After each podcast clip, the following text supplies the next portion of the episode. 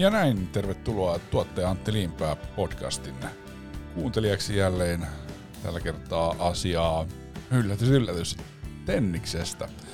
Olen seurannut vaihtelevasti ja voisi sanoa, että ehkä enemmän YouTuben nopeiden koostevideoiden kautta US Openin tänä vuoden, tämän vuoden kisoja, mutta joitakin otteluita on tullut katsottua ihan, ei voi sanoa, että ihan kokonaan, mutta hyvin, hyvin pitkälle ja hyvin paljon. Ja yksi niistä oli italialaisen ja ranskalaisen kohtaaminen puolivälierässä, eli Monfils vastaan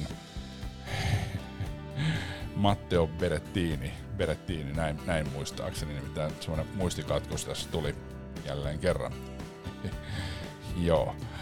Berettini Monfils oli kyllä semmoinen, että siinä mentiin niin kuin tunnelmien suhteen laidasta laitaan ja, ja välillä, välillä näytti, että Monfils on aivan sippi, ei mitään jakoa. Ja sitten välillä taas näytti siltä, että jostain vaan hän kaivaa sen voimaa ja menee finaaliin, tai siis semifinaaliin, välieräotteluun. Mutta näin vaan sitten Berettini loppujen lopuksi käänsi sen ottanut itselleen ja mun mielestä siinä oli hyvä esimerkki muistaakseni tämän 23-vuotiaan, siis iän puolesta muistaakseni, hän on 23-vuotias, niin 23-vuotiaan italialaisen tai roomalaisen vahvuudesta. Että harvoin, harvoin nuoret pelaajat pystyy kokenutta pelaajaa vastaan tiukoissa paikoissa, varsinkaan Grand Slamin puolivälierä ottelussa, niin ailehtelevaisuudesta huolimatta niin sitten kääntämään loppujen lopuksi ottelu itselleen, mutta Berettini sen, sen hoiti ja tykkään kyllä kovasti, että oikeastaan pääsi meikäläisen niin tennistutkalle vasta tuossa kesällä ruoturnauksessa, oliko Stuttgartissa, jossa, jossa paukutti menee tosi hienosti ja, ja oli todella, todella vahva siellä. En nyt muista, että oliko välierä, mihin sitten siinä turnauksessa ylsi vai, vai voittiko jopa sen turnauksia, oliko se Stuttgart, näitä ulkomuistista nyt vedän, mutta joka tapauksessa niin hieno italialainen pelaaja ja muutenkin mä niin ilolla on seurannut tätä italialaisten pelaajien nousua tuolla ATP-tuurilla. Siellä on paljon hyviä italialaisia ja italialaiset ovat pitkään jo tehneet hyvää harjoittelua, hyvää, hyvää työtä niin kuin juniorivalmennuksessa ja, ja se alkaa nyt, nyt vihdoin sitten niin kuin tuottaa hedelmää ja tulee huippupelaajia.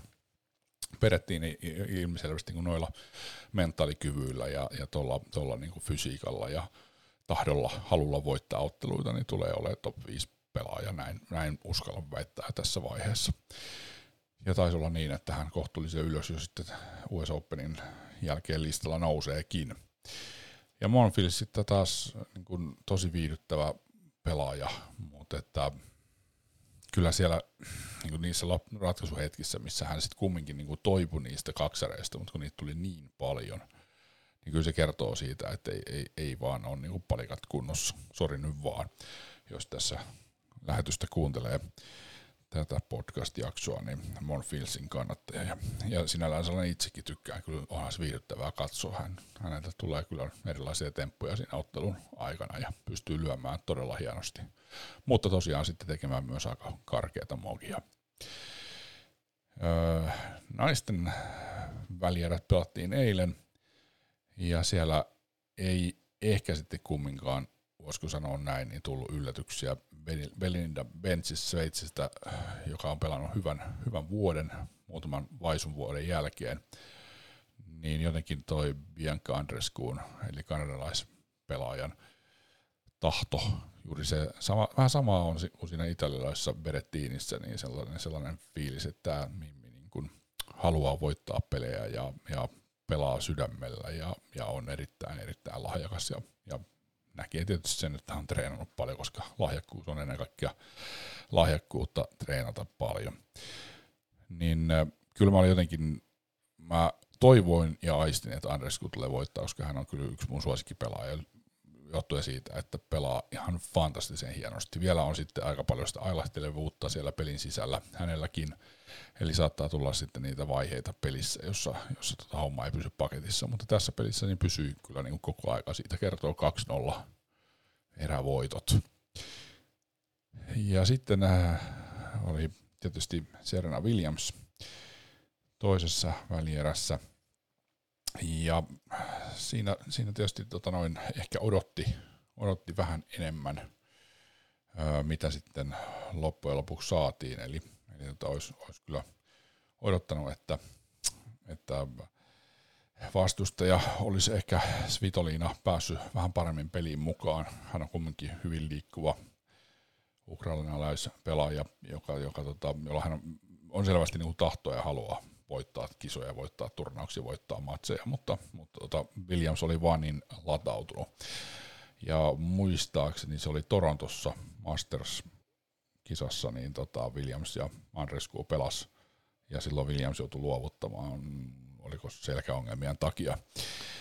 Niin nyt saadaan sitten US Openin finaalissa toisinto, eli siis uusinta tälle, tälle pelille, ja Williams ei varmasti ole nyt luovuttamassa, ja mulla on kyllä niin kuin semmoinen kutina munaskuissa, että Williams vihdoin menee tasoihin Margaret Courtin kanssa, eli 24. Grand Slam, ja mä oon aika vakuuttunut, että hän tulee myös sitten niin kuin pelaamaan niin kauan aikaa, että hän ottaa sen 25.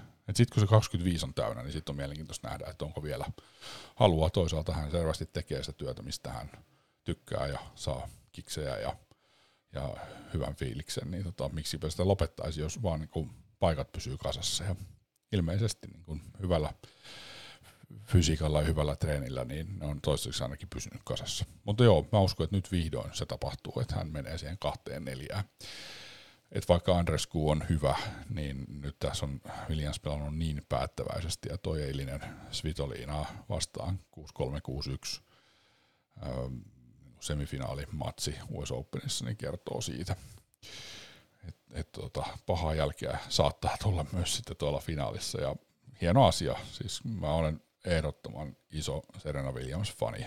Ja voin tässä paljastaa sellainen yksityiskohdan, että pelaan hänen mailallaan myöskin, että, että sopii, sopii niin kuin meikäläisen peliin nyt, kun sitä on vähän tuunattu, jännettä vaihdettu ja, ja tota, laskettu vähän kilomäärää ja, ja näin. Että ehkä, ehkä mä olen silleen niin kuin miettinyt sitä nyt, kun se on muuttunut ja ainakin tuolla Tennis Warehousein arviossa mun mielestä oli, että siinä on vähän vähemmän niin kovuutta, että se on ihan niin jäykkä, niin se voisi olla ehkä parempi, että mulla on jonkun verran ollut tuon käden kanssa haasteita. Mulla on kohtuullisen kova syöttö ja, ja tota, välillä lähtee kämmenetkin kovaa, mutta aika paljon osumavirheitä, niin siksi tuo iso lapa niin sopii tuommoinen 104 mulle aika hyvin.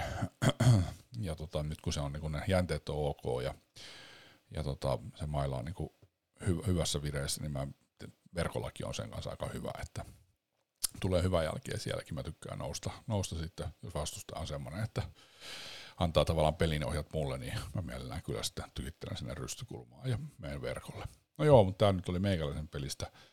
Nyt palataan sitten tänne US Openiin ja tänään on sitten, on sitten tota kaksi hienoa miesten välieriä ottelua tulossa ja tota siellä on meikäläisen uusi suosikkipelaaja Daniel Medvedev – Medvedev on, on Grigor Dimitrovia vastaan, bulgarialaispelaaja vastaan, pikku Federeriksi kutsuttua Dimitrovia, Dimitrovia vastaan. Ja, ja mun ennuste on kyllä se, että Daniel Medvedev menee finaaliin, että Dimitrov vaikka on nyt pelannut hienosti, niin ei sitten kumminkaan riitä paukuttaa tätä erittäin hankalaa, huippupelaajalle hankalaa vastustajaa Medvedevia vastaan.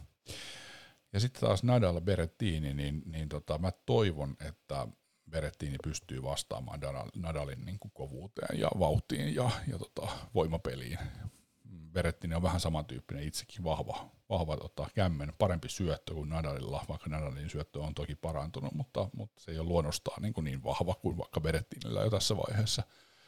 Et tietenkin toivoo, että hän pystyy niin kuin syöttämään hyvin ja sitten ennen kaikkea siellä kämmenellä tekee tuhoa, näin pysyisi niin kuin Nadalin kyydissä ja olisi mahdollisuuksia voittoa, koska jos jos Nadal niin kuin, vähän samaan tapaan kuin Diakos Vartsamia vastaan tuossa puolivälin erässä, niin paukuttaa sitä omaa peliä ja vastustaja epäisen mukaan, niin sitten se on se 3-0. Ja ei siinä mitään mun mielestä, jos Nadal voittaa nyt niin kuin, mitä mä uskon, että jos Nadal menee finaaliin, niin hän kanssa voittaa finaalin, niin 19 mestaruus, niin on se aika upeeta, että, että tota, jos ei nyt ihan mitään mielellä tapahdu, niin hän voittaa sitten sen 20 ensi toukokuussa Ranskaa voimissa, Ranskaa ja menee Federerin kanssa sitten tasoihin.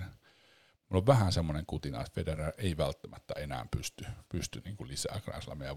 Että hän voi ehkä jonnekin välierää vielä päästä, mutta, mutta finaali asti niin voi jo tehdä aika tiukkaa. Että siellä on niin kovia, kovia kavereita jo nyt sitten mukana kisassa.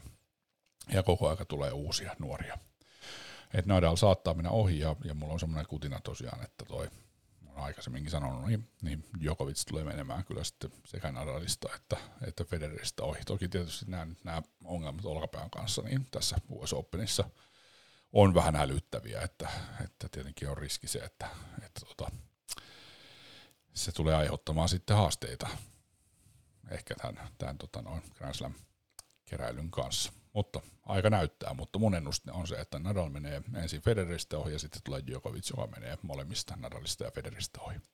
Ja tosiaan ennustan, että Williams voittaa finaalin huomenna naisissa ja Medvedev ja Nadal menee sitten finaaliin ja Nadal tulee voittamaan US Open. Katsotaan, miten meni oikein. Kiitos kun kuuntelet tuotteen Antti Limpää podcastia ja, ja tota, tänne tulee aiheita yrittäjyydestä, markkinoinnista, myynnistä – elämänkuvan tuottamisesta, TV-ohjelmien tuottamisesta, sisällön tekemisestä ja, ja tota, siinä, siinä maailmassa, missä mä nyt niin töitä teen ja sitten tämä rakas harrastus, tennis, jota seuraan ja pelaan, niin, niin siitä varmasti kanssa. Ja jääkiekko, siitä tulee muuten myöskin tänä vuonna todella, todella pitkän jä, ka, ka, niin kuin ajan jälkeen. Itse asiassa niin mulla itsellä ei ole, rakkaalla ystävällä Ernolla ja hänen isällään oli kausikortti IFK-peleihin 80-luvulla – käytiin katsoa niitä Ernon kanssa, koska hänen isänsä ei paljon töiltään ehtinyt, niin nyt, nyt on kausi, kaksi kausaria tälle kaudelle ja menen sinne sitten lapsien kanssa kattelee ja varmaan ystävien kanssa ja, ja näin, niin tota, tosi hauska päästä katsoa niin kuin IFK-pelejä läheltä. Ja, ja mullahan on itselläni vahva jokeritausta, on aloittanut jääkiekon aikana jokereissa ja sitten päättänyt, päättänyt kanssa niin kuin Aan, silloin kun Aan, Aan pelasin loppuun, eli olin siellä Aan, Aan junnu, A-junnuissa jokerinen SM, niin tota, sitten niin kuin yli-ikäisenä se viimeisen vuoden. Se oli armeijan vuosi, oli aika haastava ja armeijasta oikein päässyt sitten, kun en ollut urheilu, urheilukoulussa Lahdessa, vaan tuolla Opiniemessä. Se, se meni vähän plörinäksi se viimeinen kausi kyllä siinä mielessä. Mutta öö, jääkiekko seuraan ja, ja jokerit on jäänyt taka Mä en siitä KHL-siirrosta oikein digannut. Se meni siinä oikeastaan. Sitten mulla on hyvä ystävä, Linnavalin Petteri on IFK-viestintäpäällikkö, joka on ahkerasti mua kutsunut peleihin ja, ja tuonut tätä IFK-ilosanomaa. Ja, ja kyllä mä, mä oon nykyään IFK-mies – ihan siitä johtuen, että haluan, haluan kumminkin, että on joku joukkue jääkiekossa, kun on pitkään seurannut, se on tärkeää, kun se seuraa, niin on kiva, että on jotain, jota kannattaa. Mä toivoisin, että jokerit olisi edelleen liigassa, jos ne joskus palaa, mä jatkan silti IFK-leirissä, se on se päätös tehty ja siinä pysytään, että enää ei, enää ei lähdetä muuttamaan. Ja tota, mä todellakin toivon, että IFK pystyy nyt hyvän joukkueen kanssa niin tällä kaudella ottamaan mestaruuden. Eli tällaisia ajatuksia. Kiitos kun seuraat ja palataan taas asiaan. Moi moi. Tuottaja Antti Niinpää podcast.